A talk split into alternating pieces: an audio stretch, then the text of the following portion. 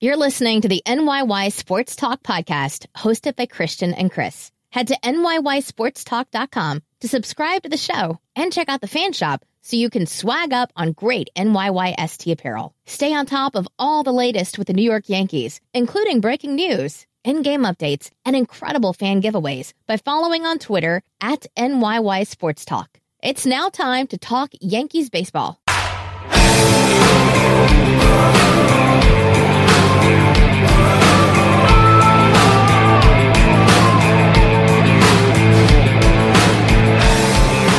Welcome back. This is episode 57 of the NYY Sports Talk podcast, presented to you by Brandon Rendini Fitness.com.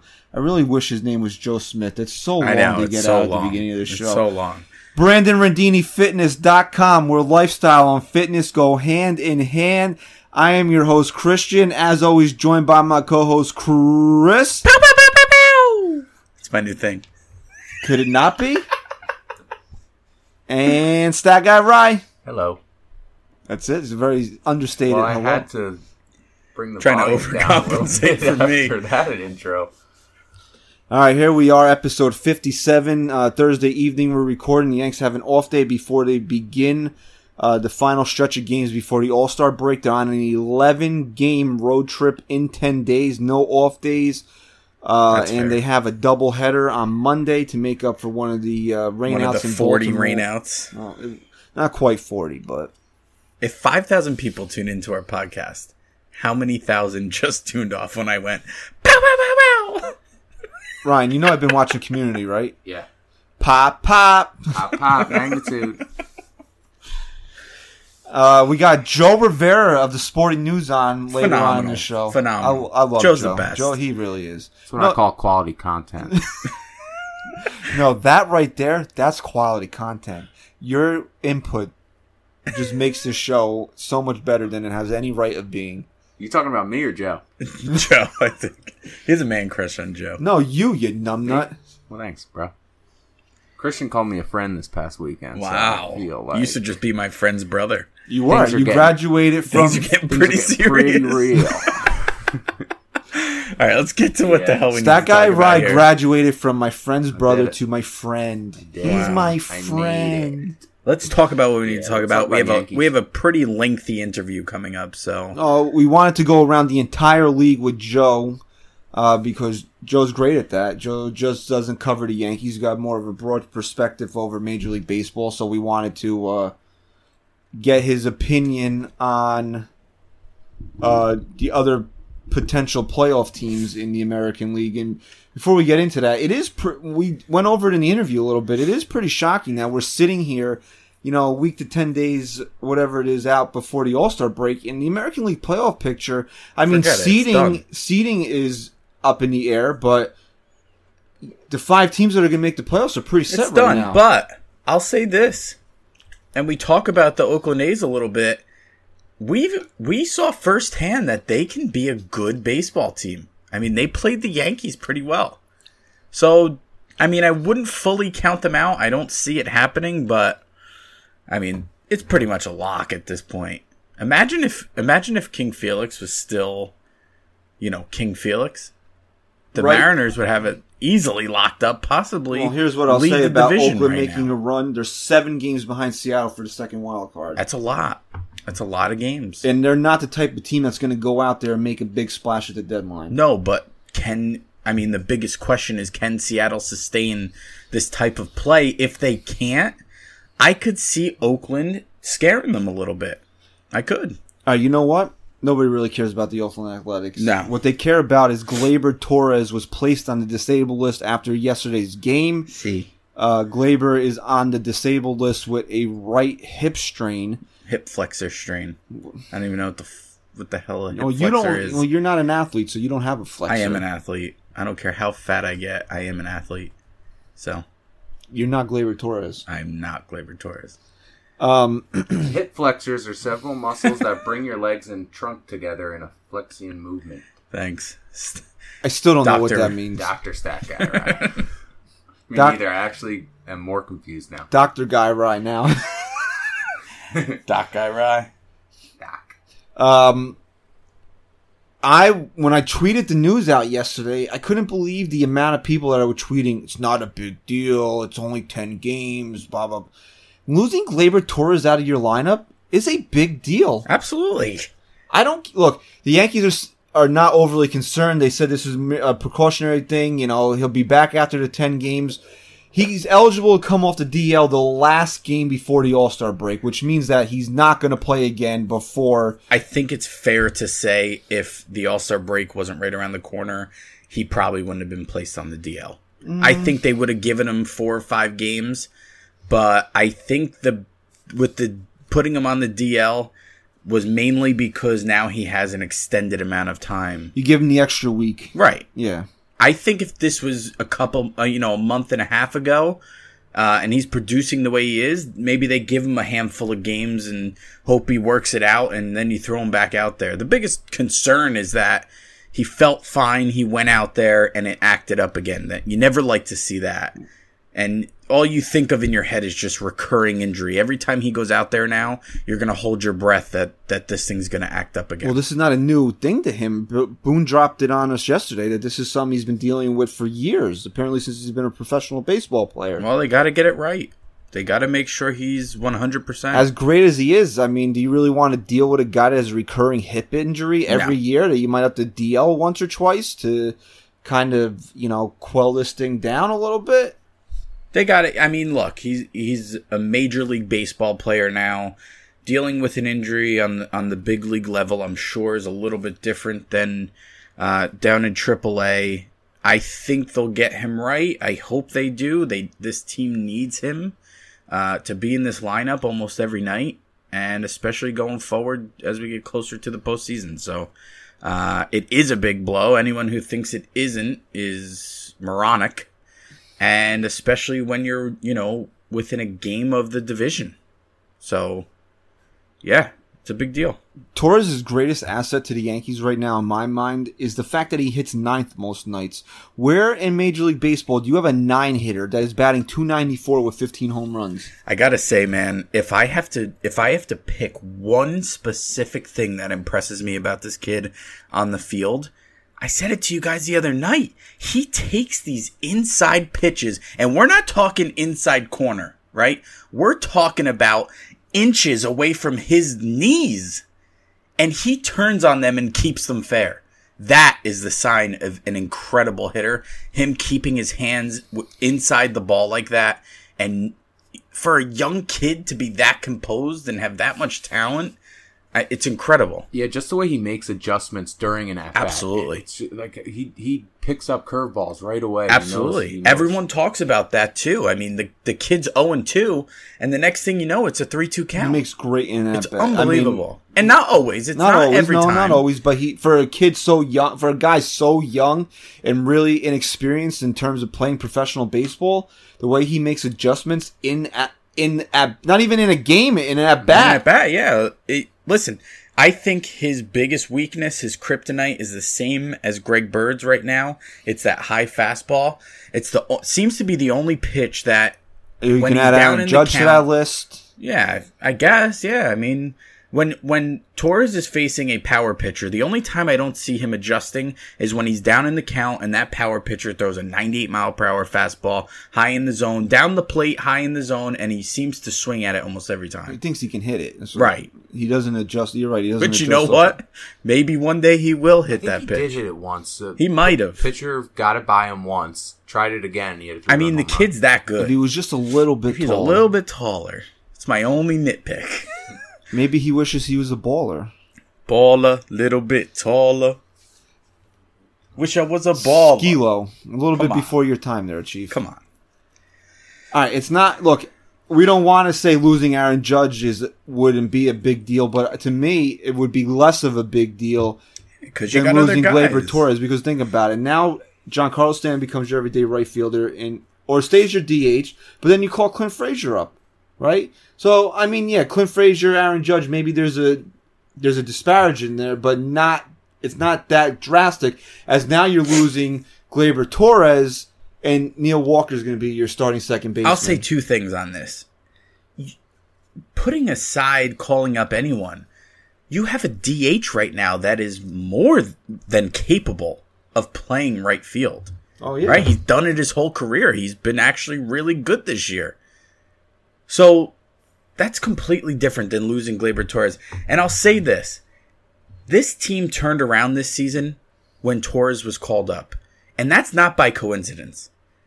This kid was supplanted into this lineup. And he has been absolutely phenomenal. What more could you want? Gleyber I don't Torres care do? if it's three games. I don't care if it's 10 games. This is a big loss right now for this team. Do, can they sustain it? Absolutely. I personally feel Neil Walker is going to do a good job in these 10, 11 games. Why? Because now. he's going to get regular playing time. Yes. I, And and, I and I fu- I truly believe he is a serviceable player when he gets consistent playing time. Uh, Right now he's a he's dismal. I mean Abysmal. dismal and abysmal. Oh, yeah, I thought you were. I thought you said just bismal. No, I said dismal and we can throw in abysmal. Just to speak of that designated hitter that can also play right field. In his last 30 games, Mr. Stanton's hitting 314 with 10 dingers and 22 RBI. He's right on I mean So for all the Twitter GMs out there that wanted him designated for assignment, thank the Lord that Brian Cashman does this not listen such to a you. bad move.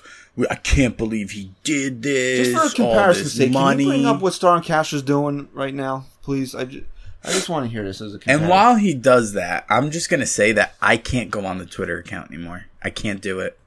I can't do it. I maybe I'll post news, but after that, I can't. you I never, when do you ever post news? I never post news. All right, so I post heart. You post news. Castro's actually having a nice year. Sitting 292, five home runs, 31 RBI, 100 hits in three. So you take the average out of the equation, Yeah. which Which I don't give a which- shit which nobody cares about anymore. And Stanton's average is actually He actually he has 71 strikeouts this year. He had 93 all of last year. Wow. Castro. So I I think Stanton is hitting very well for uh, what 275 right now. I don't have. Yeah, I don't have. What's his stands average right now? Is I he- think I don't he, think he was he- I don't think he's a- 276 the other day. No, he was like two sixty seven. He hasn't. Oh. He hasn't eclipsed two seventy yet. But I don't in- know. You might be Stan wrong. right now is hitting 267. Ugh. So much smarter than you. 21 home runs, 51. So if Come you on. if you take away the batting average, which apparently nobody cares about anymore, Giancarlo Stanton in the last month has outproduced run production wise Starlin Castro in the entire year. So tell me that alone isn't worth the he trade. it's four times the that amount of home runs. alone, that alone, plus let's take Stanton out of the equation. If Castro's still here, we don't have a Gleyber Torres up right now. Right? Maybe in a different position, but who knows what happens at that point. Think about that. Not only is Stanton having a better year, but the guy who we called up is producing more than Starlin Castro. I love Starlin Castro. I thought he was a great player here. I really, I, I I, really I do. soured on th- him in the postseason. I think he was a great clubhouse guy. You said it right away that that the Yankees might look to trade him. Because he had, he had a terrible he postseason. But think about it like this, and I don't think any, and we don't need to get on uh, Starlin Castro too much here. But I think part of the reasoning for making the Stanton deal and moving Castro is Cashman knew it would open up second base for Gleyber Torres Right. this year. And I it agree. also opens third base for Andujar. Yeah, I, I agree one hundred percent. Because there was a there was a long time where I saw Torres as the third baseman until Castro. Well, who started? Who started third base for the Yankees at the beginning of this of the year? Who was the opening day third? Brandon base? Drury. Okay, now here's where I'm going to take this show down this path right now. Okay, guys, just come down this. And road then, with are we getting to Joe after this, Yes. just so the listeners know? Yes, and then we'll get to Joe, and then after Joe, we'll just quickly Recap. Run, run, run through the week that was. Okay. I'm going to take a deep breath here. I cannot. I don't even want to hear anybody utter the the name, and I'm not. I don't want to curse because I want my point to be. I agree here. with you. I like. I don't. This. I don't even want to hear the name Brandon Drury said in my presence anymore. I don't want to go on Twitter. I don't want to see at Christian underscore NYYST or N, at NYY Sports Talk. I don't want to see you tweet those two words to me anymore. I cannot and it has nothing to do with the guy. I'm sure he's a great guy. I'm sure he donates his time to sick kids. He might even go to church on the weekend, or if he's a, or if he's a Jewish fellow, maybe he goes to synagogue on Saturday. I don't know. He might be a humanitarian, the greatest guy since Gandhi. But I hate Brandon Drury. I cannot stand the, the sound of his name anymore. And I'll tell you why every single time something goes wrong in the Yankee universe this year, play Brandon Drury. Brandon Drury's got to play. I was at the game Monday night. 10th inning. Greg Bird's up with uh, the bases loaded and uh, one out. Why isn't Brandon Drury playing? Why isn't Brandon Drury playing? Why isn't Brandon Drury playing? Now we got uh, Gleyber Torres hurt. The Yankees, when Brandon Drury came here, what did they say? Where was Brandon Drury going to play? Third. It was not even an option, even though he played most of his games at second base last year. Yep. It was not even an option that he came here to play second base. Yep. What's the first thing out of anybody's mouth now? Well, Brandon Drury's got to play second base. Brandon Drury's got to play But second back base. Back in the day, it was when we said he's got to play third. It was he can't he he, he can't play second. Why why? No, we were saying he's got to play second if they were going to keep Torres down. He can't play second. He's got to play third. Now everyone wants him to play wherever wherever the hell There is a section of Yankee fans that have made me hate. No, I don't want to say hate. Developed a strong dislike for Brandon Drury. Me too. Brandon Drury is not Drury. Brandon Drury is not the answer to every single one of the New York Yankees problems, okay? God forbid Luis Severino gets hurt and has to miss 10 starts. You're, these people are going to tell me, well, Brandon Drury could play, could start. Probably. Brandon Drury could start. I, I heard he throws 85 miles an hour and he's got a changeup. Brandon Drury could start. Are you done? Can I can I come in and You can come in now because I need to take a breath right now. because this 10th inning at bat with Greg Bird is mind boggling. And I'm going to try not to curse, but I can't make any promises right now. Greg Bird, whether you like it or not, is the future first baseman of this organization in their eyes right now. That has not gone away.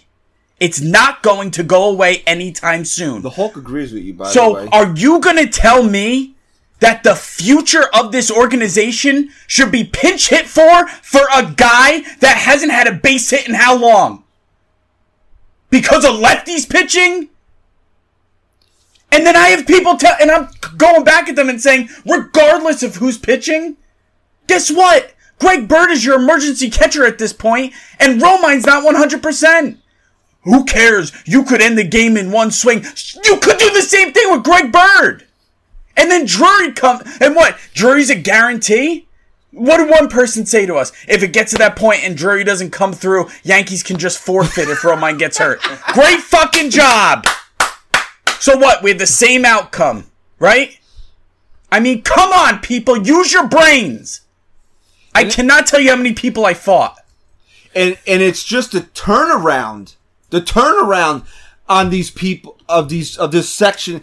What do you? Can we give them the the the Drury crew or whatever? We'll come up with a cute nickname for it later. Drew Crew. the Drew crew, Drew crew. the Drew crew. Okay, the turnaround that Brandon's these. bus.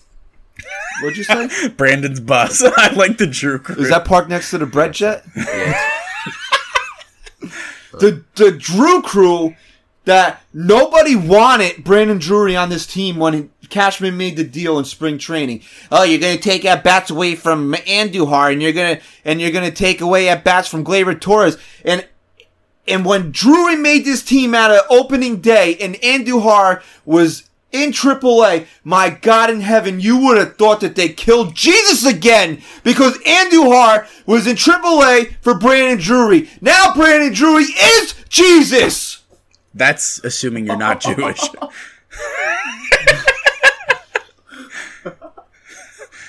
yes, I get your Do you point. understand what I'm saying now? And just just so everyone knows, Jesus Christ is the Savior of man, and Brandon Drury is the Savior of the New York Yankees. just so everyone knows, this screaming is not for entertainment purposes of this show. Christian and I, and maybe even Stat Guy Rye, but he tries to stay out of these types of things. we have been pent up for so many days now. And listen, I am not putting anyone down. I am not sitting here and saying I know more than anyone. I am not sitting here and saying that my opinion is the only opinion that is right. All I'm saying is that someone has to be a voice of reason. And anyone who thinks that Brandon Drury is a guarantee in that spot in the 10th inning is an idiot. You are a fool. If you can't sit and think of both sides of the coin and say, yeah, maybe Brandon Drury might have been the better choice, but there's no guarantee, and then you're putting your team in a very vulnerable position, you are an idiot and you are someone I don't want to talk to. But it goes beyond that. It's just I know it's it- everything. it's the It's everything. greater. It's the greater picture of the like the Drew crew. And then they want him at first base now, right? We saw what he did in what the first inning the other day. Bird picks that ball all day, and it didn't come back to bite him in the ass. But who cares? People think this is little league. The guy played three games in Scranton Right. at first base, but now he's ready to step in and play first base at a major league level for a team that's trying to compete to be the best team in the entire league. People think this is little league. He played three games in AAA. He's ready for Greg first Bird base. has been a catcher. Uh, he he was a catcher in high school, but Greg Bird has played first base since he was drafted by the New York Yankees. But that's just easily replaceable because Drury Because he sucks, Because Drury Christ is uh, is over there. Okay, Drury. Uh, that's Brandon- uh, Brandon Jesus. Brandon Jesus. And, And me- I'm sorry if you're not religious or you're Jewish or you're just not Christian in general, but that's it's that's the way I see people putting Drury up on this pedestal like Catholics put Jesus on on a pedestal. And no, you know what? I'm not even going to say it because that I'm not. I'm not even going to say it. And last thing, because we're going way too long right now, and we're both gonna die if we continue down this path. But anyone, I'm I'm being serious right now. If you're listening to this podcast and you think that Greg Bird is just done, he shouldn't be given a chance, please stop thinking that way. I am not going to sit here and say that this guy is going to be a superstar anymore. I've had his back all every single year through all of his injuries. I still think he is going to be an incredible baseball player, but I won't sit here and say it with certainty right now because I'm waiting to see it now. However, when you look at the grand scheme of things, the big picture, this guy has under what, 420 career at bats? Jesus Christ, imagine No, you If mean we- Brandon, Brandon, Brandon Drury. Drury. Brandon Drury. Imagine if we gave up on some of these players after 400 at bats. Imagine. I'm glad, honestly, because we weren't doing NYY Sports Talk when Aaron Judge got called up. 41 strikeouts Oh, and 82 at bats. Forget it. Forget it. I can't imagine if we had the following we have now. I can't imagine. Uh, uh, but that's it for me. The last this- thing I'm going to say, and it's like they don't even, the Drew crew doesn't even want to listen to the manager in New York Yankees. Aaron Boone, somebody even asked, I think a Drew crew was in, when Boone was standing outside his office last night, uh, when he, he did a second presser after the news came out that Gleyber won in the DL. He comes out of his office, he's explaining to everybody what's going on, blah, blah, blah. Okay. So now there was a member, there had to be a member of the Drew crew in the media gathering. Uh, well, uh, Brandon Drury's going to play second base, right? No, Brandon Drury will get some reps there. This way we're covered in case of an emergency, but Neil Walker is going to get the lion's share of of time at second base while Gleyber Torres is out. And we get 150 goddamn tweets, Drury damn tweets, I'm sorry, about Brandon Drury playing second base. And then I say rationally, you know, just to convey the, the information, Aaron Boone said that Neil Walker's playing the majority of the time at second base. They're going to give Drury reps at second just to get him his Right. feet wet in case of an emergency, but he is not an option for them. Well, Brandon Drury should play second base. Brandon Drury's going to play second. He's better than Neil Walker. I don't care that he is better than Neil Walker. I'm telling you what the manager said. Okay, if the the manager, I have to go based on what the manager in New York And trust the guy who has a team with a record of 56 and 28. Oh, Boone's an idiot because Anyone could manage this team. So why the fuck do teams hire managers anymore? Boone's an idiot. Right? Why isn't Brandon Drury playing? Brandon Dru- Brandon Drury should play. He doesn't. Boone's an idiot. No, this whole this whole conversation is making me want to just honestly. I'll, I want to give myself a concussion so I don't remember these conversations I'm having. Enjoy our interview with Joe Rivera of the Sporting News. I, I can't. I can't do it anymore. And I'm glad we got that out. and huh? I'm glad we got it out. I'm sorry, system. Brandon Drury. If you listen to this podcast, I'm sure you're a great guy. I really, honestly, I'm sure you. It really are. has nothing to do with and Brandon it Drury. has nothing to do with him, and I really do think he's going to be a good and productive player for this team. I really do. I was for trading for him, Absolutely. but the Drew crew has ruined Brandon Drury for me. Yep, I'm me sorry. too. It makes me. It gives me a negative view on him. So You sorry, I hate you more than Sonny Gray now because of the Drew crew. nice. Good for you. You want to get to Joe? Yes. All right. Um, so uh, we're gonna jump in here now with our interview with Joe Rivera. Uh, ran a little longer than we expected, but Joe gave us some Very good content. very excellent content on not only the Yankees but the rest of the American League as we uh, look forward. Uh, All Star breaks just about ten days away, so let's cut into the interview with Joe Rivera right now. All right, NYY Sports Talk is on with our good friend Joe Rivera of the Sporting News. Follow Joe on Twitter at Joe Rivera SN. Joe, how you doing today, buddy? Gentlemen, uh, greetings from a sunny, gorgeous Colonia, New Jersey.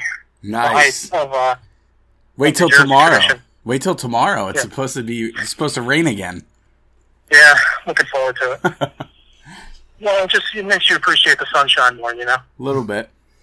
All right, Joe. I was going through some notes uh, to prepare for this interview, and I noticed that the last time you were on, uh, Greg Bird, the day before, was put on the disabled list, and now today, or actually uh, yesterday, we find out that Gleyber Torres was put on the disabled list the day before an appearance on this show. Joe, first question is: Are you a curse to the New York Yankees You're the- when you come on the NYY Sports Talk podcast? You're the Madden curse of the NYY Right. Sports Talk podcast. Well, if there's anything to be known for, I guess uh, being known for the jinx is as good as any, right? I mean, uh, uh, I won't I won't take any credit for Giancarlo hitting the hitting a home run yesterday, but uh, yeah, I don't, I don't want to label myself. uh, you know, I don't want to label myself as a jinx, but if that's what I uh, I'm known to be, then so be it. We wanted to get you on, Joe, because we like your perspective, uh, not only on the Yankees, but around the entire league. So we're going to go through the American League as we sit about a week before the All Star break. But the big news that all the Yankee fans want to talk about right now uh, Gleyber Torres is on the 10 day DL with a hip strain. Uh, we just want to get your thoughts on uh, what you think about the injury, how it's going to affect the ball club, and where the Yankees might go to uh, cover Torres while he's out. You know, it, hurts. It hurts for sure. I mean, you can't. The guy's lived up to every every amount of the hype. Uh, hitting almost 300. He was hitting, you know, over 300 for a stretch. Uh, the power is, you know, that's probably the most shocking thing about his game. Uh, not many people expected him to hit for the power that he he has, and uh, the thing about his power too is, is his home runs aren't Yankee Stadium home runs. He's doing it from the right side, and he's, he's hitting balls dead center field, right center, uh, real power. So yeah, it's going to hurt them. Uh, where they go from here is a good question. I mean, obviously Neil Walker is, you know, probably on on when it comes to the Yankees, he's probably on his eighth of his nine lives. Uh, they they really want him to pan out. The only thing I'm, I'm going to say about Neil Walker is, yes, he hasn't been he hasn't played up to expectations, I guess, to this point this year. But also keep in mind that this is a position that Neil Walker has never had to deal with in the past. He's been an everyday player. Um, this year, he was coming off a very very long wait for a contract, uh, given the issues with players uh, during spring training. So he's been all out of sorts. He's been all out of whack. So and and then asking him to uh, to play bench, to spot start here and there. That's that's tough for a guy. He's been has pretty much uh, he has tons of years of baseball under his belt, and he's used to playing every day. So uh, you know, Torres is a guy a lot of people thought would take that spot. Obviously, Tyler Wade is another one of these guys that the Yankees still think very, very highly of. Um, so I, I'm interested to see where they go from here, whether or not Tyler Wade is a long-term answer, which I'm not sure that he is, or they're just showcasing him for any potential deals uh, come the trade deadline, who, who would be a nice sweetener uh, if they make a move for a starting pitcher. Joe, last time we talked, we kind of went over each division like we're gonna right now uh, towards the middle of the season. We kind of knew going into this the Yankees, Red Sox, and Astros were gonna sit atop the American League. Um, it seems like right now you can blindfold the entire lineup of the Cleveland Indians and they're going to win this Central Division by default. Uh, but that being said, just them separating them from the division and looking at them as a team, they outside of their starting pitching, they really don't impress me the same way they did last year. Do you think they have what it takes to keep up with these top teams right now, or do you see them kind of falling through the cracks? You know, I don't. Starting going back to the beginning of the year, I never really bought the Indians. Um, you know, some things, a lot of things in baseball are just unquantifiable, right? You can't, you just can't put a number on things. Sure, uh, you know, the stats are a little of the day, but after last year's ALDS loss to the Yankees, I, I, I just got the feeling that the magic's over in Cleveland. Um, it's just, it's just a gut thing. Obviously, guys aren't having great years. Jason Kipnis, we all know about his deal, and uh, they tried shopping Edwin Encarnacion before the season, um, so maybe they knew something we didn't. I don't know. But yeah, I don't really, given how bad that division is, and for the first pretty much two two months of the season, they didn't have a team over 500 in that division. So they're still better than the White Sox. Obviously, they're still better than the Twins and the Tigers are playing well above what everybody thought they would be. But are they? I, I don't see them as a caliber of, of the Yankees or the Astros, or even you know challenging them in a series. I I just don't see it. I don't see unless they make a huge move for somebody. I, I know they've been in talks for Manny Machado, which would surprise me. Um, but that would be to me. That would be a signal that they know that this one is over because I doubt Machado would re-sign in Cleveland if they were to land him. I know it's a lot of ifs, but uh, I don't really see. I don't see that happening. So no, I'm not really buying Cleveland. I never really did.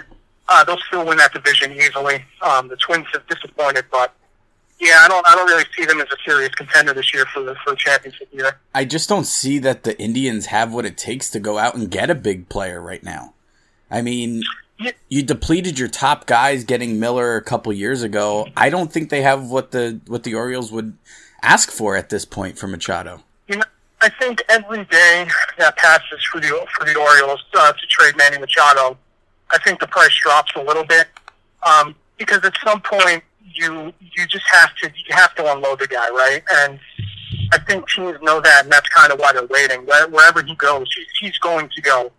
Wherever he goes, I don't think a team is going to give up, you know, four or five top quality guys. I think you're looking at maybe two top 15 prospects, you know, the top baseball top 100 prospect I don't really think they're going to get as much as they hope, which is, you know, kind of backwards thinking considering that if they were to trade him before the season, I really don't think that they would have gotten as much.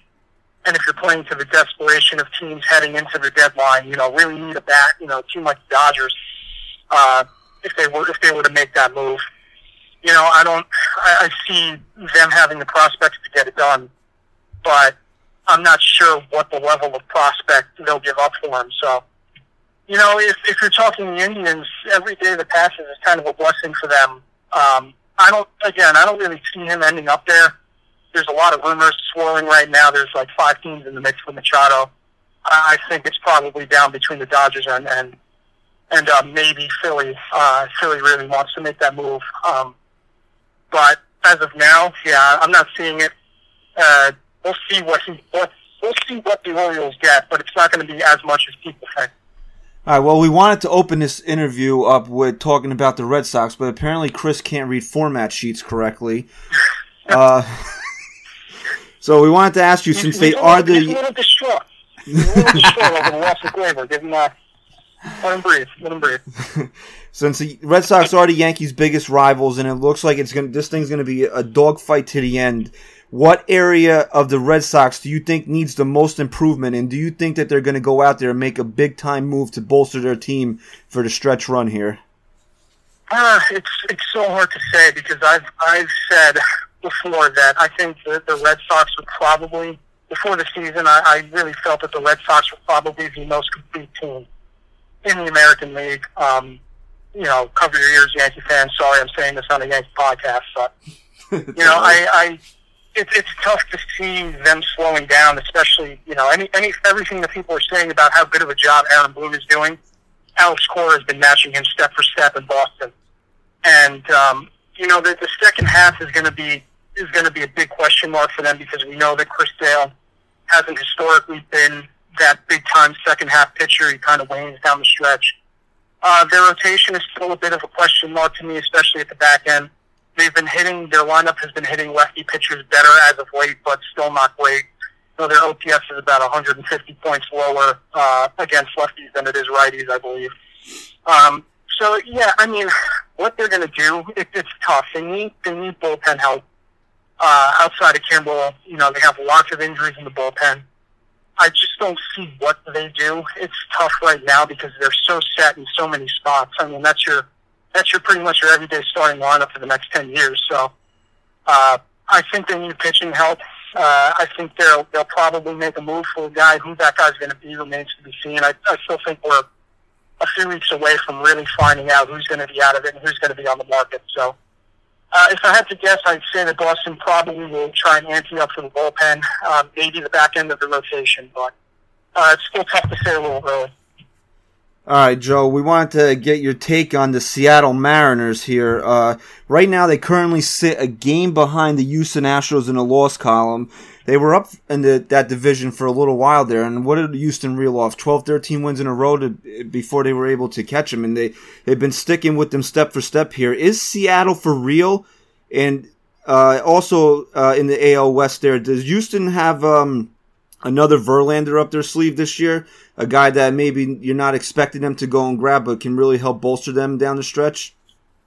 Uh, you know, I'm it, every day that passes, it gets harder and harder to, to discount Seattle. Right? I mean, they're going to make the playoffs this year, whether it's a wild card or um, or the division. I don't see them winning the division, but you know, I I, I didn't buy Seattle before. I'm still not 100% in on them. James Paxton, after the Eagle landed on him, he's been on quite the run. Uh, I'm still not really in love with their rotation. Felix Hernandez hasn't been uh, Felix Hernandez coming up, you know, as a 19 year old. Well, age will do that to a guy, right? And lots and lots of innings on that arm. So I'm still not really buying Seattle. As far as Houston is concerned, I don't really think they're going to go out and get another guy. I've said this before, and I said it, you know, a few minutes ago that sometimes things in baseball are unquantifiable, right? Like you can't put a number on it, and you just get the feel from Houston and, and Justin Verlander, especially, that they weren't going to rest on their laurels, maybe like the Cubs did in the first half of last year after winning the World Series.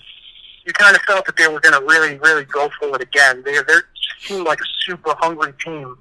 Um, it, they really remind me of those '90s Yankees teams. Uh, lots of grit, lots of heart. Um, they never, never take a day off.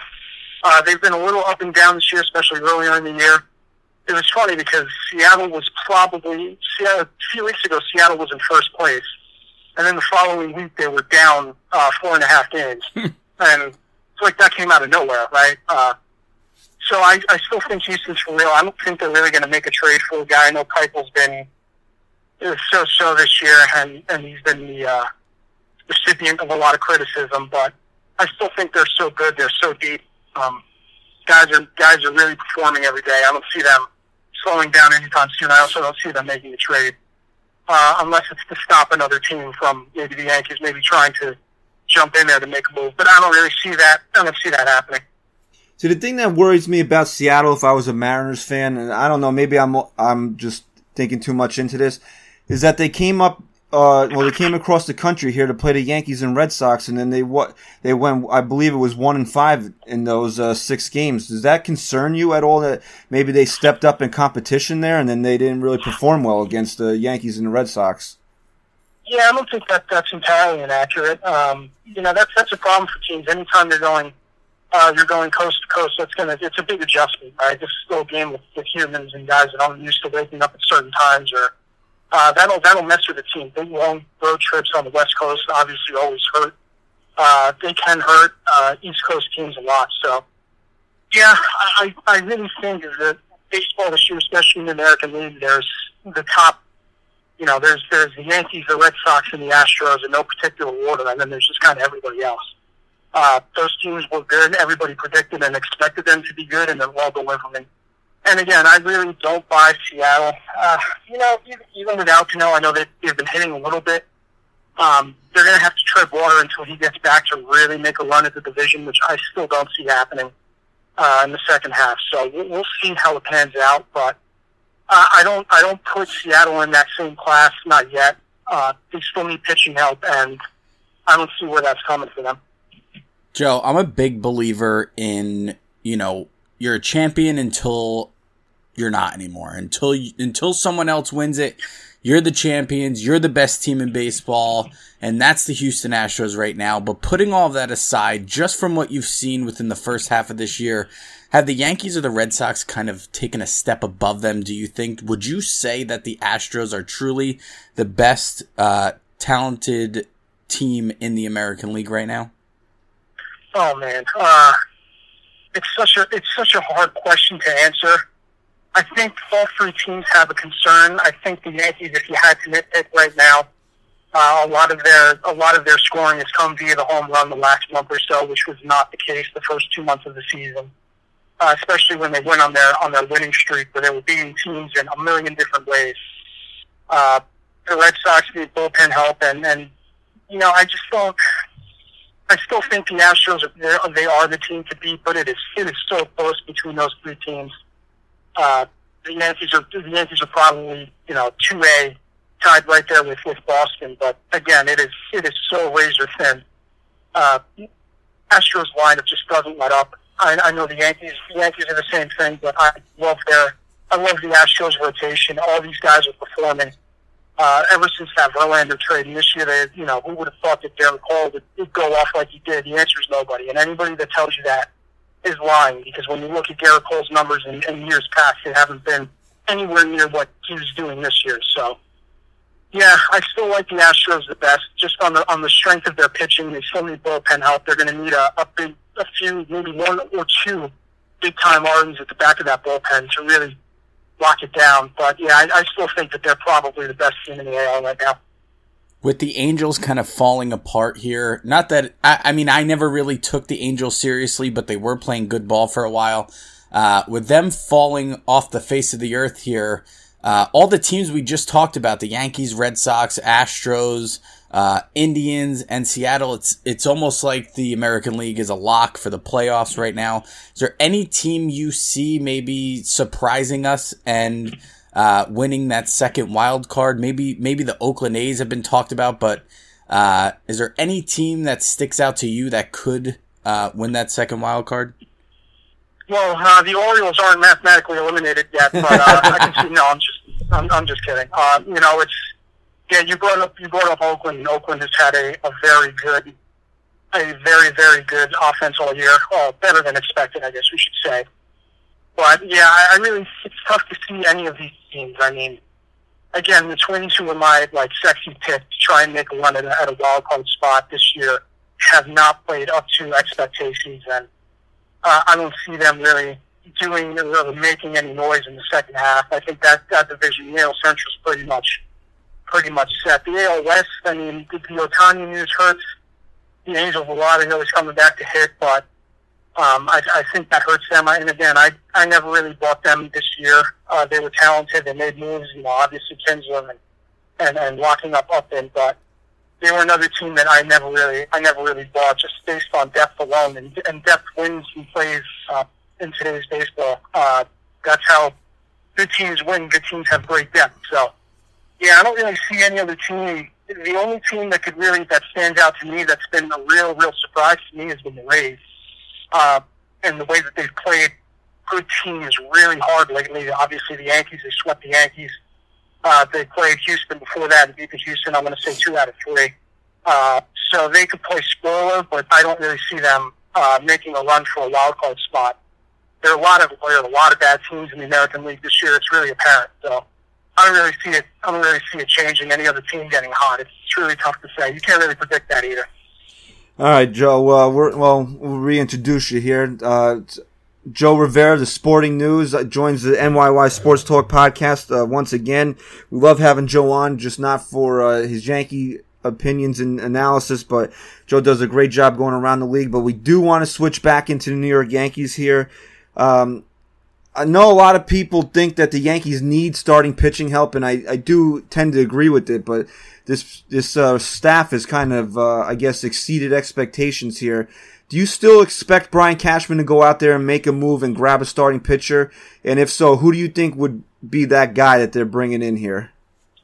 Yeah, you know, for me, that if if they're going to go out and get a guy, I know that there's been a lot of talk with Jay Happ, but yeah, given his career, is Jay Happ a guy you really want to uh, trust down the stretch? I know that you're kind of making that move with the Red Sox in mind, being that they can't really hit lefties. But I understand Jay Happ comes off the books, but who are you giving up to get him?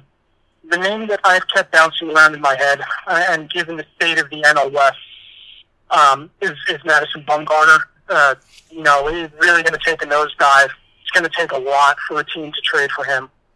Uh, he's got another. He's got a play. I want to say a, play, uh, a team option next year for twelve million dollars, so the money's not bad. Uh, left-hander, you know, he's done it in the postseason. Great numbers in his career.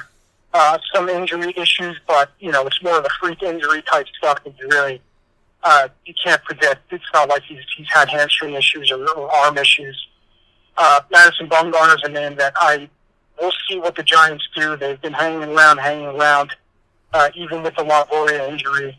Um, it's going to take a lot, though, to get that done. I think to Cole Hamels is a name that that really, I would, I would say, intrigues the Yankees. You kind of hope that if they do make a move, that Hamels is akin to Verlander last year, where That's what I keep saying, in- Joe. That's my You know, thought process there. That You know, maybe getting him into a guy with a postseason pedigree and getting him into a pennant race. Not saying he will be what Justin Verlander was, but just to revitalize him and maybe he could slot in, you know, with CC and Severino in that rotation in the postseason. Yeah, I think that makes a lot of sense. Um, that's that's the way I, look at it. I mean, his numbers have kind of taken a, bit of a dip the last few weeks. Uh, he's pitching to a feeling, uh, FIP fielding independent pitching over food. Uh, he's giving up a, a few more home runs than he usually does in his career. Maybe that's because how warm it is in Texas. Who knows? Uh, but yeah, I, I've always viewed Hamels as a guy that's he's a competitor. Uh, he's a guy that's going to give give you everything he's got. The Yankees have seen him before. Uh, they've spoken with, with they've spoken with Hamels before. Uh, so I, I think that when it comes to prospects, you probably won't have to give up a lot to get him. And I think that there aren't many other teams who would really value Hamels in that role, uh, even if they need starting pitching. So I think Hamels is a guy that makes a lot of sense for the Yankees. Uh, Texas is probably going to be sellers at the deadline. If I had to, I mean, and they have some some names to sell off too. I mean, Beltre's been dangled out there. Hamels, obviously, and, and a few other guys. Shin-Soo Choo's a name. He's putting up a great season, even though he's in, I want to say, age 35 years. So, yeah, Hamels is a name that makes a lot of sense. He could probably be had at a decent price, too, and I think he slots very, very well into the, uh, the Yankees rotation. Joe, we got a few quick hitters for you here. Uh, first one being, how long is Greg Bird's leash?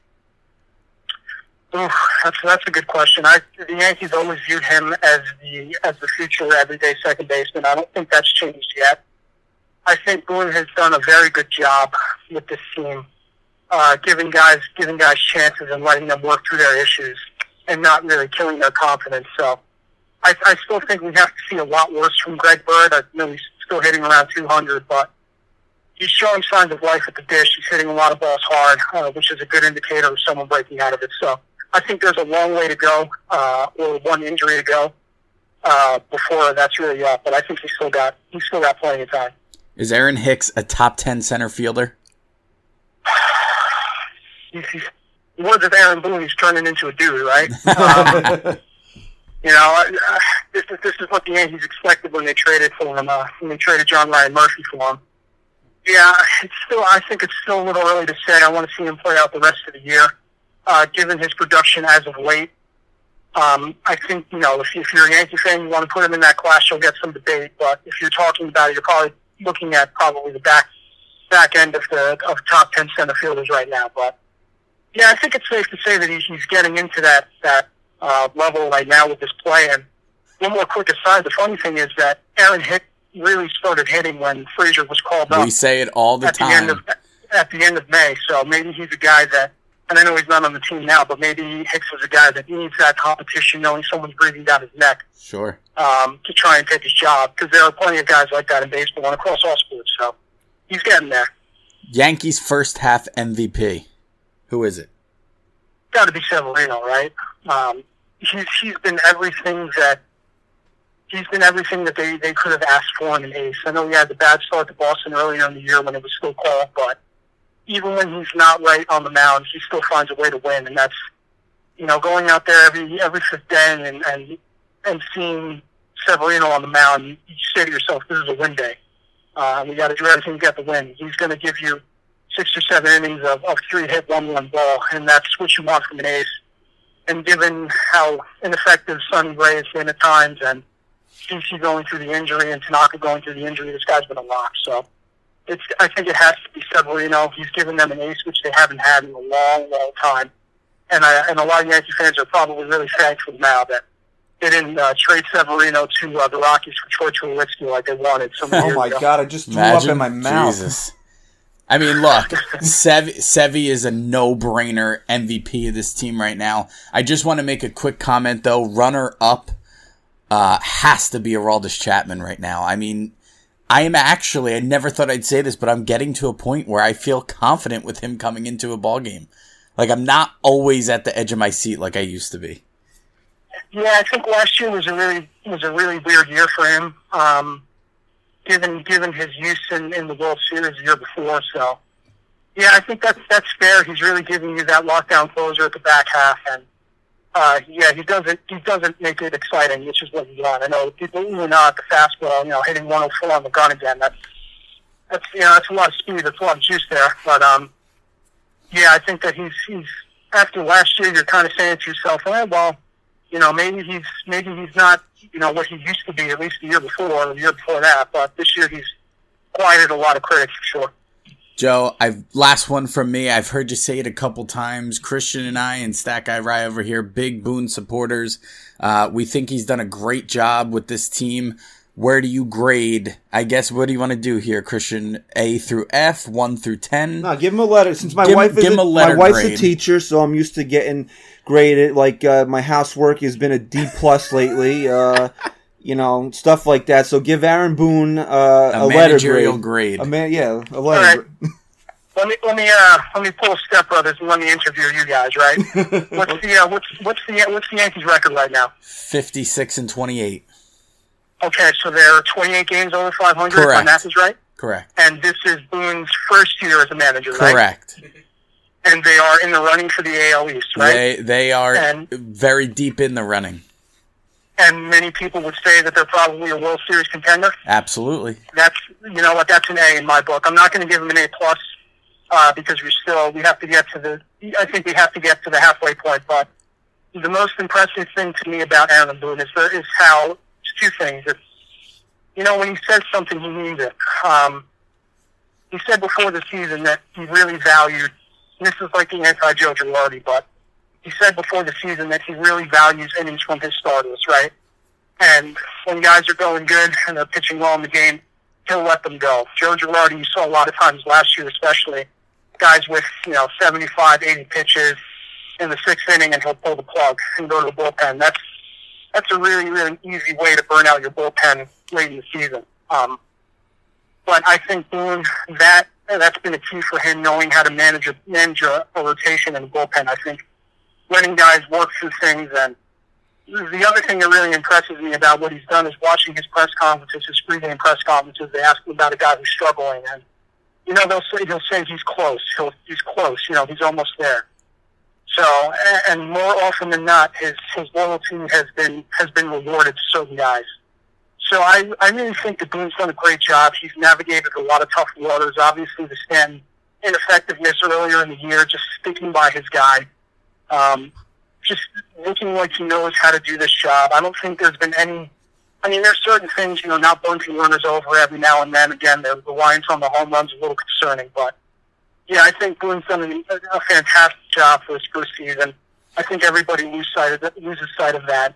With a team that's as deep as this, sure, other guys could manage it too, but the fact that he's doing it, nobody else, that's that's that's a high grade problem. Joe, I really think you hit you hit it right on the head there. I, I completely agree. You know, it's again, it's he, he's a guy that took. A, you look at a team like, and I'll always bring this up. You look at the team like the Nationals a few years ago, right? They hired Matt Williams, and the Nationals were an incredibly talented team. And where did the Nationals finish two years? They finished around 85 wins, and they didn't make the playoffs. They bring in Dusty Baker, and you know, say what you want about his postseason, his postseason record, his postseason resume, but he gets teams to win.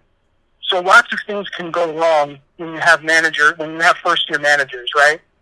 Uh, so I think the fact that you know all these guys that are first year managers, Cora Boone, uh, to a lesser extent, Davey, uh, Davey Martinez down in in, uh, in Washington hasn't had a great year, but you know it's it's a very very different thing coming from the broadcast booth, sitting on the bench and being down there with the action. And I think Boone has handled everything uh, very very well uh, to this point in the season.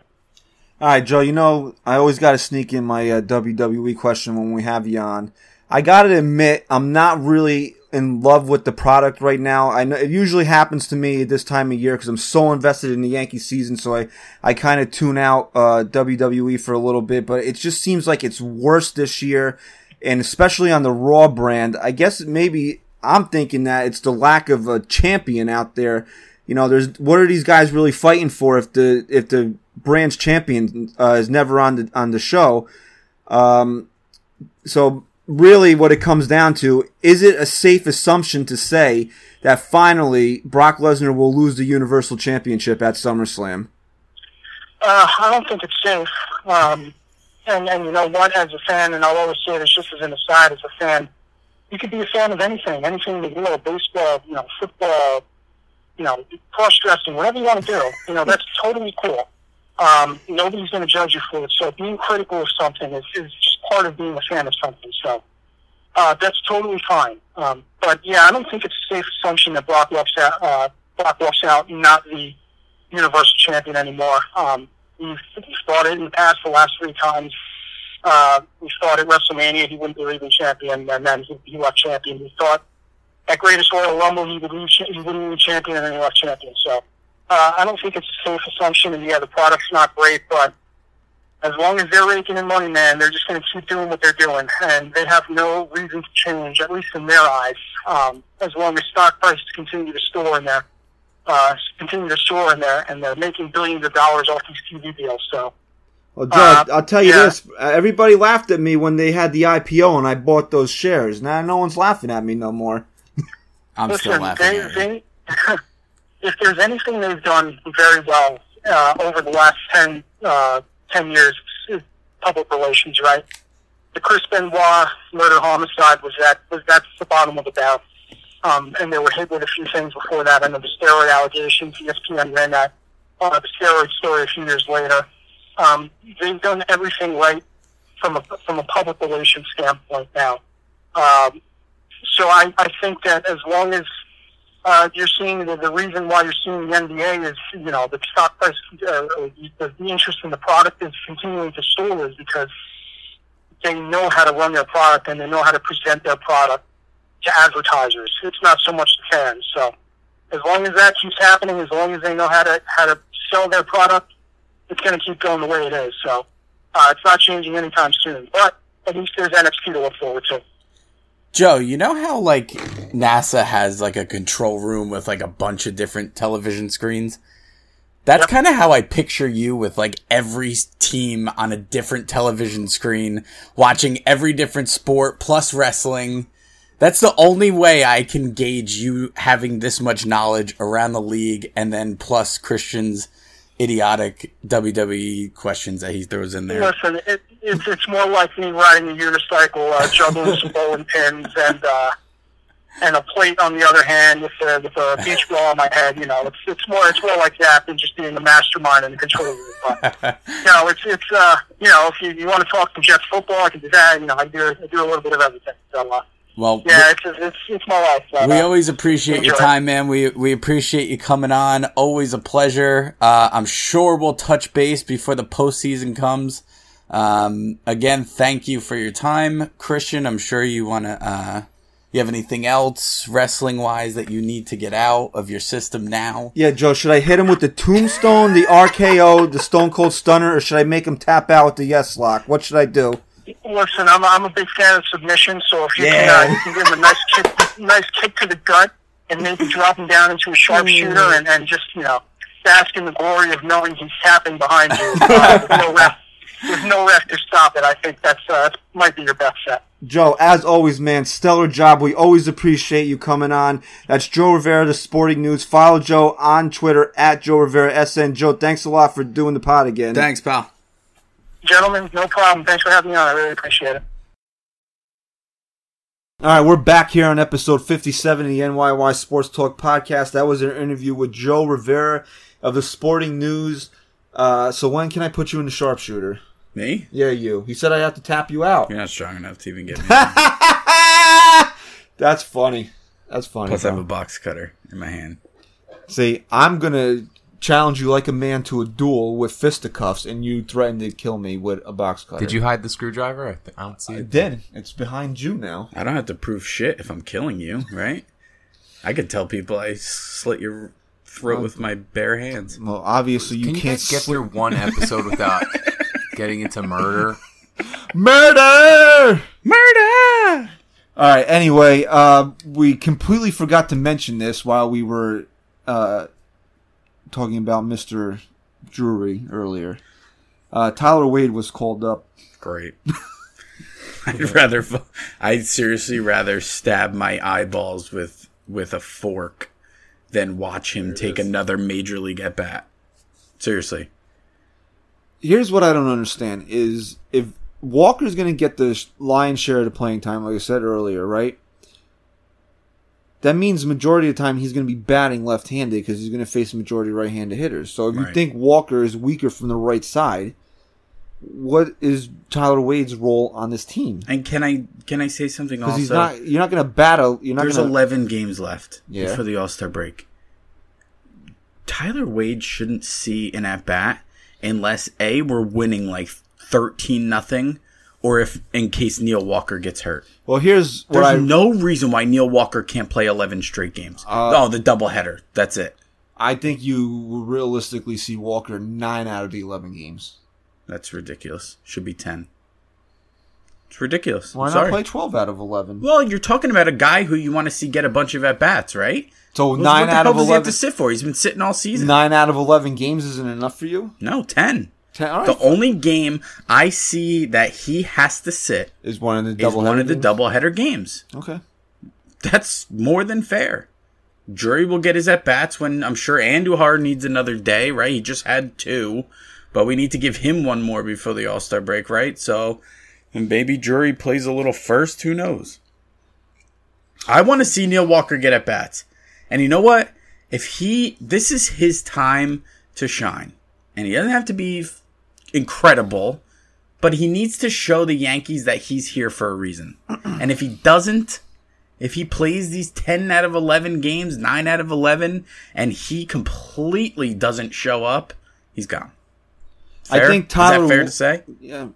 I think Tyler Wade is up here because the Yankees don't have a guy that can play shortstop right now. And and To back up Didi and he right can now. run, and he can run. He's Because- a big threat on the bases. And here's another thing. I just I don't want I'm not going on another rant here, but I'm going to ask our fans to just do their homework. Don't tell me, don't come on Twitter and tell us, well, why isn't Ronald Torreyes being called up?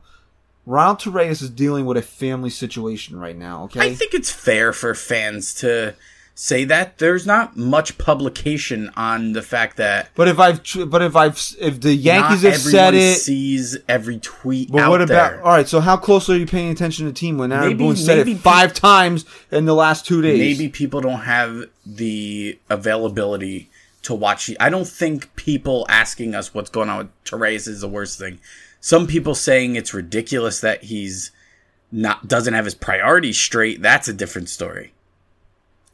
But yeah, go ahead and inform the people who still don't know. Ron Torreyes is away from the team. He's dealing with a family situation right now. As far as we know from the information we've been given, it has something to do with the health of his wife. I don't want to speculate on anything, but obviously it's serious enough Right. that the Yankees put him on an uh, inactive slash restricted list that he's not with the team anymore. It's not like she has the flu. No, like she- something's got to be going on. And what really it just goes to show like how heartbreaking it is for Ronald Torreyes.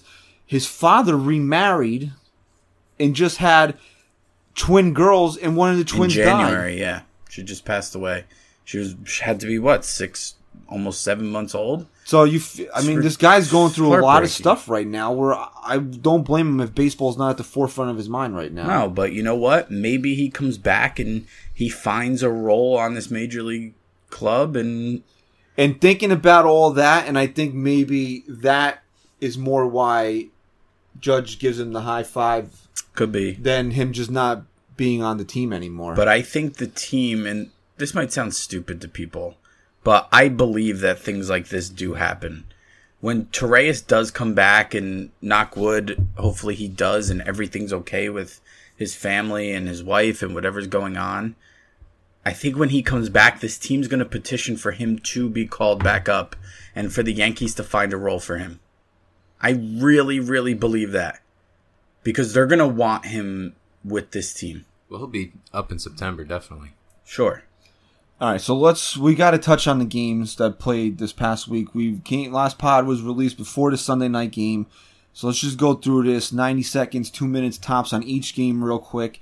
Uh, uh, there's no need to beat a dead horse. Everybody wanted us to discuss Gleyber. We got the Joe interview, so uh, Sunday night Yanks win the series against Boston, shellacked David Price, and I've never been more happy to be wrong in my life. I said it was going to be close, but I said the Yankees would win at least. Uh, I knew Dave Price was going to Yeah, you tagged. called it a million Price times. tag. Price tagged. Uh, the two things I take away from this game is Hashtag price on the- tagged. On the um, on the the big stage Sunday Night Baseball. Luis Severino stamped himself as one of the premier starters in Major League Baseball now. And what did I say? You said it was The a big biggest statement game. statement game he will have in his career. And the next day I turned the radio on, and the first words I heard uttered were, I think Luis Severino might just be the best pitcher in Major League Baseball. Six and two third innings, two hits, six My strikeouts, God. lowers his ERA to 1.98. My God. And you know what I noticed about him? Maybe it was just the Red Sox approach against him not wanting to get in deep counts. He induced a lot of weak He did. contact. He did for the first time, really, because either guys are hitting the ball in the air off of him, it seems like, or he's striking a bunch of guys out. He had he had guys off balance all night long. And another guy that made a big statement, now that we even brought it up in the interview with Joe, now you're hearing Aaron Hicks' name thrown around as he's maybe a top 10 center fielder in Major League Baseball. Got cracked How could you say three home runs in the game on uh, Sunday night. Phenom- uh, listen, And Hicksy is, he's, you're Hicks, you're back to being Hicksy now. Hicksy, I like him again. This is the guy, the guy we've seen in the last 15, 20 games or whatever. This is the guy the that. Brian Cashman has a man crush on. Before the season started, I told you that I felt Aaron Hicks was a twenty. What I say, twenty-five 25 to 30. thirty home run guy. Yeah, now with this barrage of power, it's not un, it's not inconceivable no, to think. kidding that. me? If he if he ends with less than twenty-five home runs Something with went- what he's shown yeah. us, something's gone wrong. I just feel like he's still an oblique strain away. He just- could that, be. That oblique strain. But coming. he's teased us a few times, like he's hit the ball off his foot. He went into first base wrong a couple times, and you're like, there it is. and Higgy Goes down, holds his leg. Higgy finally Higgy. gets on the board. Wait, we should just start bashing players more because I swear to God, I listened to the pod again. We're like, great, fucking Kyle Higashioka's coming up, automatic out. Guy couldn't hit a fucking beach ball if they threw it at him. Three home runs. But can can we can we come back off the ledge here, Yankee fans? He's not a replacement for No, Gary no, he Sanchez. is. Yeah, he is. I've seen. Come I saw on. tweets today that said we should trade Gary Sanchez. We have Romine and Higashioka. They could catch. The guy's still batting 100. okay. yes. But let and let me just get to something really, really quick. Then let's get to the next game. But I tweeted during the game when this was my biggest uh, gripe with Aaron Boone on Friday night when he pinch hit Neil Walker for Kyle Gashioka. Friday? That no, was- that was Monday. Monday against Oh the my Braves. gosh! All right, so get there when we get to All the right, Braves. fine. That was okay, I'll get there. that was that was your last point about the Red Sox yes. series. That's What's no? you're the one who brought up Kyle Gashioka. No, because he got his okay? first major league hit there. Tyler, Tyler, Tyler Higashioka. No, yeah, his first Oh major yeah, league hit Sunday against night. Sunday night. Right, right. Tyler right. Higashioka. Sorry. Okay, Tyler Tyler. Buster. Um, what was it? The last thing I was going to say is it's it's weird though, right? The Yankees and Red Sox are so evenly matched, right? They're gonna this division's not going to be won by more than two games. No, I said And all- five before the season. and all three of these games were blowouts. Crazy. So moving on to the Braves here, which I I went to the game Monday night, um, and I was was sitting in the stadium. I was just going over some stats while I was waiting for the game to start, and I texted this to you. I don't know how many people realize that going into the game Monday that these were the two teams with the two highest winning percentages in each of their respective leagues. I I mean I knew the Braves were having a great year. I didn't realize they had the highest winning percentage in the National League. I'm not gonna lie. So uh, that was uh, Jonathan Loaisiga's uh, start, and then he got sent down after the game, which is briefly. I don't really see. It's not really a big that big of a deal. Nah. The Yankees know that he he's probably going to get called up uh, Might Monday. pitch that doubleheader, right? Yeah, is that ten Yeah. days though? Is that, that I don't know. I don't think that's ten days. It, Sheffield. do, it doesn't matter. It- Oh, that- that's that right, because he's doesn't the- matter the 'cause it's a 26 man. Oh, You're the 26 right, man. You're right, Ryan. Right, right. Look, That's why you stack that. That's why we have you, dog. He's also on an innings limit Can I make my point now? year. Yeah, go ahead. My biggest gripe with Aaron Boone on Monday night was not that he didn't pitch hit Brandon Drury for Bird. It was when he pinch hit Neil Walker for Kyle Higashioka. And I'm not saying that because I think Kyle Higashioka is this incredible hitter that hits bombs and would have does hit would have come through there. My point was Hashtag Higgy bombs. Higgy bombs. My point was, why are you pinch hitting a guy who is just as much of an automatic out as Kyle Higashioka is in that sp- in that spot? At least Kyle Higashioka has given you something to feed off of in the last few games. The kid's riding high right now. He just had his first major league hit that was a home run. Let him stay up there. Screw it. Put him in the fire, man. Throw him right in the fire. Let him hit there. You never know. Why are you pinch hitting him for Neil Walker, who at the time was hitting 188? I don't care if a lefty was pitching or a righty was pitching. I don't care. That was my only point. I'm not saying Kyle Gashioka should have hit there. I am saying when you compare it to Neil Walker or Kyle Higashioka at that point in time, they're practically the same player. Higashioka has given you something more recent than Walker, so go with it. Well, Twitter thought Aaron Boone had a really bad game on He did. Monday night. He did. I'm not I wouldn't say it was really bad. No, There it was couple not a good game. questionable decisions that he made. Uh, To mainly not bunting. Was it the ninth or the tenth inning when he didn't bunt with Gardner? I think it was not the ninth. But I understood his thought process. That he, he wants Aaron Judge to have the bat in his hands in that No, situation. it's so it's the in in my opinion, I didn't say it was is the right or wrong move, but I'm saying I that understand his point. I do. I'm not stupid. I get it. I just don't think it's the right mindset to have in that position. Because because of what happened. If you have Guardy bunt, you have a runner on second with one out. Right? That's assuming Guardy doesn't beat it out. beat it out. Because he's one of the fastest guys in the league still, so you never know. Right? You bunt who was it? Hicks or Torres? Gleyber Torres. Gleyber Glaber Torres Torres. led off the inning You with a bunt him over, and then you walk Aaron Judge. But instead, Gardner But you swung now away, you have one out. Got into a double play, ground right? into a double play. Now you have one out. Yeah, you might have taken the bat out of Aaron Judge's hands, but you still have Didi and Stanton coming up. It's not like you have fucking uh, Tyler Wade coming up Or Brandon Drury. or. Brandon Drury coming up, or at that point in time, Greg Bird. Bird. right? You still had Didi and Stanton coming up.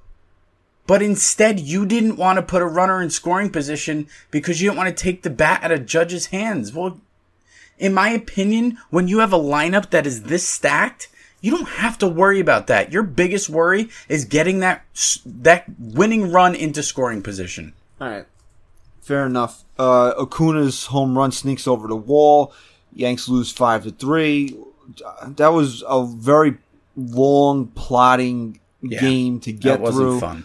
and you know not getting home until around 11.30 when i had to be up in four hours was not fun was Wasn't not fun for us either to hear you complain about it. I didn't night. complain about it Pretty much did. shut up And Anyway. then, I mean, what do you really want to say about the next two games? I mean, well here's what i'll say very quickly this offense here. really woke up. here's what i'll say i you remember when chip caray did national games on tbs Yes. all right so you never a big fan of chip caray No, he i think he's atrocious he's the worst. beyond the worst Yes, he's the opposite of what brandon drury is right. Okay. He he still does uh, regional Braves games, Mm. And Twitter Braves Twitter, and their I know. I heard this. and their uh, and their broadcasters could not stop going out of their way bashing Yankee Stadium and that how these Yankee home runs don't count because they're pop flies.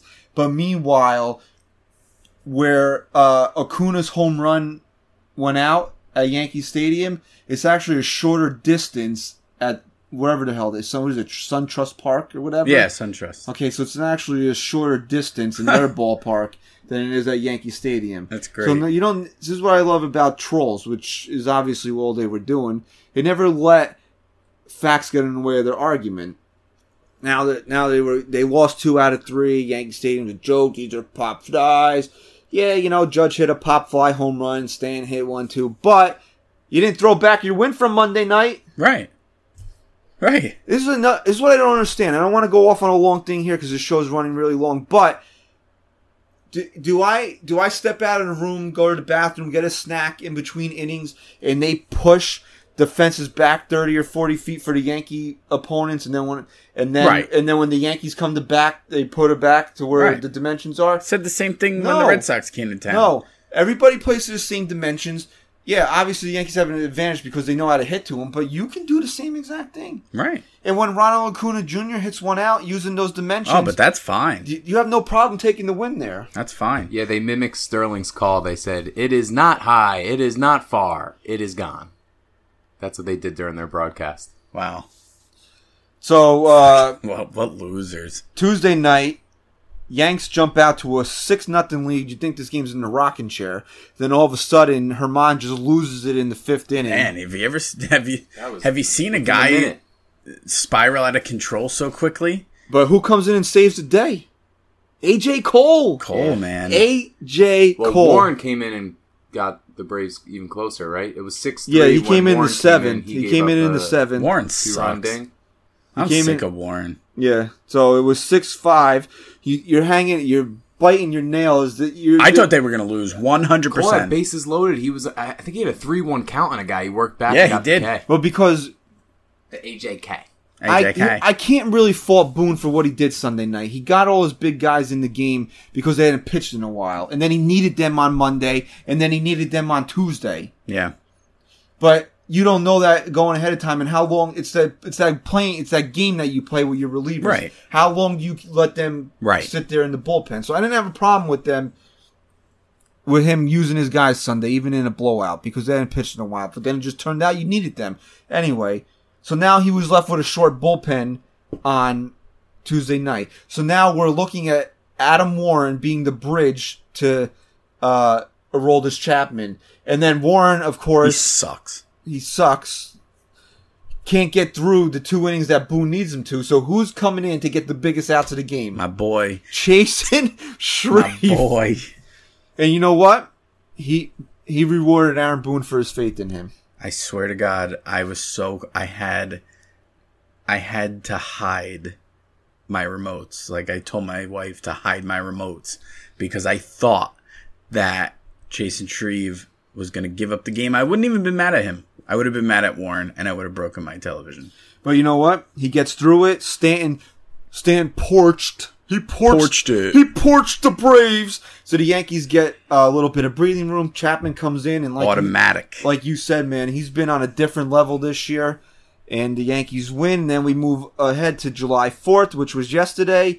Yanks win 6 to 2. Again, they jump out 5 nothing. Braves, man, they're a pesky ball club. What more can we say about CC? And then there you go, man. Jesus CC Christ. comes out. I mean, sorry, brain injury.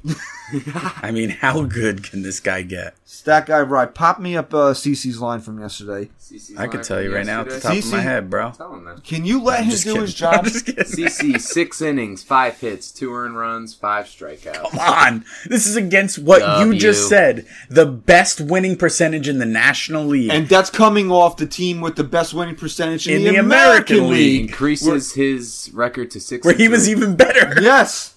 Three point oh two earned run average. Wow. CC. That's why I said I wished he didn't give up that second home run because it really would have taken him under three, I believe. He only gave up one home run. You mean the second The run. second run. That home run for the second run. Sorry. And then we got Stanton Judge, and uh, we got to put him in that class. Higashioka all hit home runs yesterday. Higgy! Higgy. Higgy bombs. Hashtag Higgy bombs. Higgy bombs. But here's here's right. Did Stanton porch that ball yesterday when he hit it 410 feet and went a place that Porched it. that most left-handed hitters can't even reach? Was that a porch shot? Yeah. Come on, bro. I don't care how how much it clears the wall. I don't care what you want to say about Yankee Stadium. You're just a little bitch if you're complaining about this stadium because the Yankees. Whoa. The the comments of Christopher Stacy do not reflect the general thoughts A and views of NYY a, a bitch Talk. is a female dog. And I can call people a bitch if I want to. You are a baby back bitch if you complain about the about the stadium that the Yankees play in just because you can't beat this team. You're a baby That's back. That's all it comes You're a baby to. back female dog. You're a baby back bitch who can't own up to the fact that the New York Yankees quite possibly could be the best team in baseball this year. Any anything else you want to That's say? it. there? You want to throw around any more inflammatory comments that might upset sects of people? It has nothing to do with the sex of people. I said sect. S E C T. S E C T. S E C T. Sect. E C T. S E C T. Sect. I don't know. He doesn't know that word. I don't care. Um, Yanks win again. I mean, team just keeps taking series. I think they're undefeated in what their last thirteen home series. Yeah. Uh, now we got uh, off day today. Yanks will head up north of the border to play the Blue Jays next three. We'll be back uh, after the. We should do after the game Sunday, right? Because they're playing on 107. I thought we are doing a late podcast That's recording. next week. That so we're talking this week. Yeah. Yeah. After the game. After the game Sunday. Mhm. All right, so uh, you know they do Yankees number stumper trivia at the ball game, so we got to uh, we got to do our pod stumper number trivia here. Chad Green. You only know that because your brother said it before. Pinder. went- Who the hell is Pinder? Didn't Chad you Pinder? Chad Pin no, it wasn't Chad, was it? I don't know. I closed. Chris. Pinder, I thought. Yeah. No, I think Chad Pinder's closer. Brandon. Brandon Pinder. Brandon Yes, Branden Pinder it is. Wow. Pinder pitched with the Yankees. In Was he the uh, fifty seven? Did he wear 57? You remember 15, that? Yeah, 15 and 16. No, it's not my. He wore 57. What Yes! his- Hell yeah. Wow. Do you know Gary I Sanchez didn't is kill first- Gary Sanchez. I'll take the offer play. Gary Sanchez's first number when he got called up for that game against Chris Sale was Oh, number yeah? 57. Wow. Cool. Uh, other Yankee luminaries to win uh, wear number 57 include Nick Goody. Loser. My friend. No, I like Nick Goody, Uh, man. Rumble who, bro. who is Karim Garcia? Karim. Uh, Drew Henson. Mr. Cocaine himself, Steve Howe. Speaking of cocaine, what, I heard some great stories about Ron Washington the other day. uh, t- two other quick ones here. Uh, the guy who was also a finalist for the Yankees job this year, Hensley Meulens. Ugh. So uh, Ramiro didn't get it. Mendoza, Vidal Nuno, and the immortal. Uh, let's see, we pick a good one here. You know, Mark Wohlers was a Yankee. I don't even know who that is. Jeez, wow! Please pay attention. I, Mark yeah, Wahlberg. I Did you the- say Mock fucking Wahlberg? All right. Can you wrap up the show? I don't know. You were going to tell a story about Ron Washington. Oh no, I, I, I heard. I think it. I forget who it was. I think it was Joe. Uh, it was talking about Rivera. how how Ron Washington is such. I mean, a, Joe who? Joe Benigno. Bingo. Well, we just interviewed Joe Sorry. Rivera. I think he was talking about uh, Ron Washington, how he's just an old school coach, and like he doesn't beat around the bush with his players. If a player messes up, he goes right in their face and he tells them what's going on. And they said a lot of coaches out there now won't do things like that anymore, but the players appreciate and respect what Ron Washington does and how he goes about coaching that way. What does that have to do with cocaine? You just brought up cocaine, so it made me think of Ron Washington. Wow. Were you waiting for a drug scandal that I was going to throw your way? Yeah, I thought there was No. something that we Nah. something came out, something Nah, juicy. nah. So on that note, I think we should wrap up the show. Not only the offended females, but also drug addicts in this show, recovering addicts, right? Anything else you wanna? No, I'm good, man. Anybody else you want to offend? No, Maybe little people. no, no, no. All right, so um, this has been episode 57 of the NYY Sports Talk podcast. Check out the description to this pod for our social links to their social media accounts. Go to NYYSportsTalk.com. Swag up. Brand new Gleyber Gone t-shirt. Unfortunately, it won't be going anywhere for the next 10 to 11 games, mm-hmm. but, you know, come back fresh. It'll probably, if you order it today, shipping's usually 7 to 10 days anyway, so you can come back fresh after the All-Star break with your brand new Gleyber Torres t-shirt. Dessert. All right, so Stat Guy Ry. Let's uh, go Yanks. That's all you ever have. Numbers and let's go Yanks. Oh, yeah, What more all. do you want him to say? You want Yeah, him to kiss the the Show's longer listeners than uh, goodbye? Lord of the Rings. Jesus. I don't know what that is. Great movies. How about this? Stack up right. You got anything else you want to say before we wrap up, pal? Go Yankees. Sounds great. Well, you have a signature goodbye. I wanted to see if Ryan wants to institute one Maybe one day I'll do signature goodbye, but today it's just go Yankees. All right. So, that Guy right. thanks for your contributions today. Again, we want to thank Joe Rivera for coming on. Follow Joe at on uh, Twitter at Joe Rivera SN. And uh, Chris, I kinda like you. say goodbye.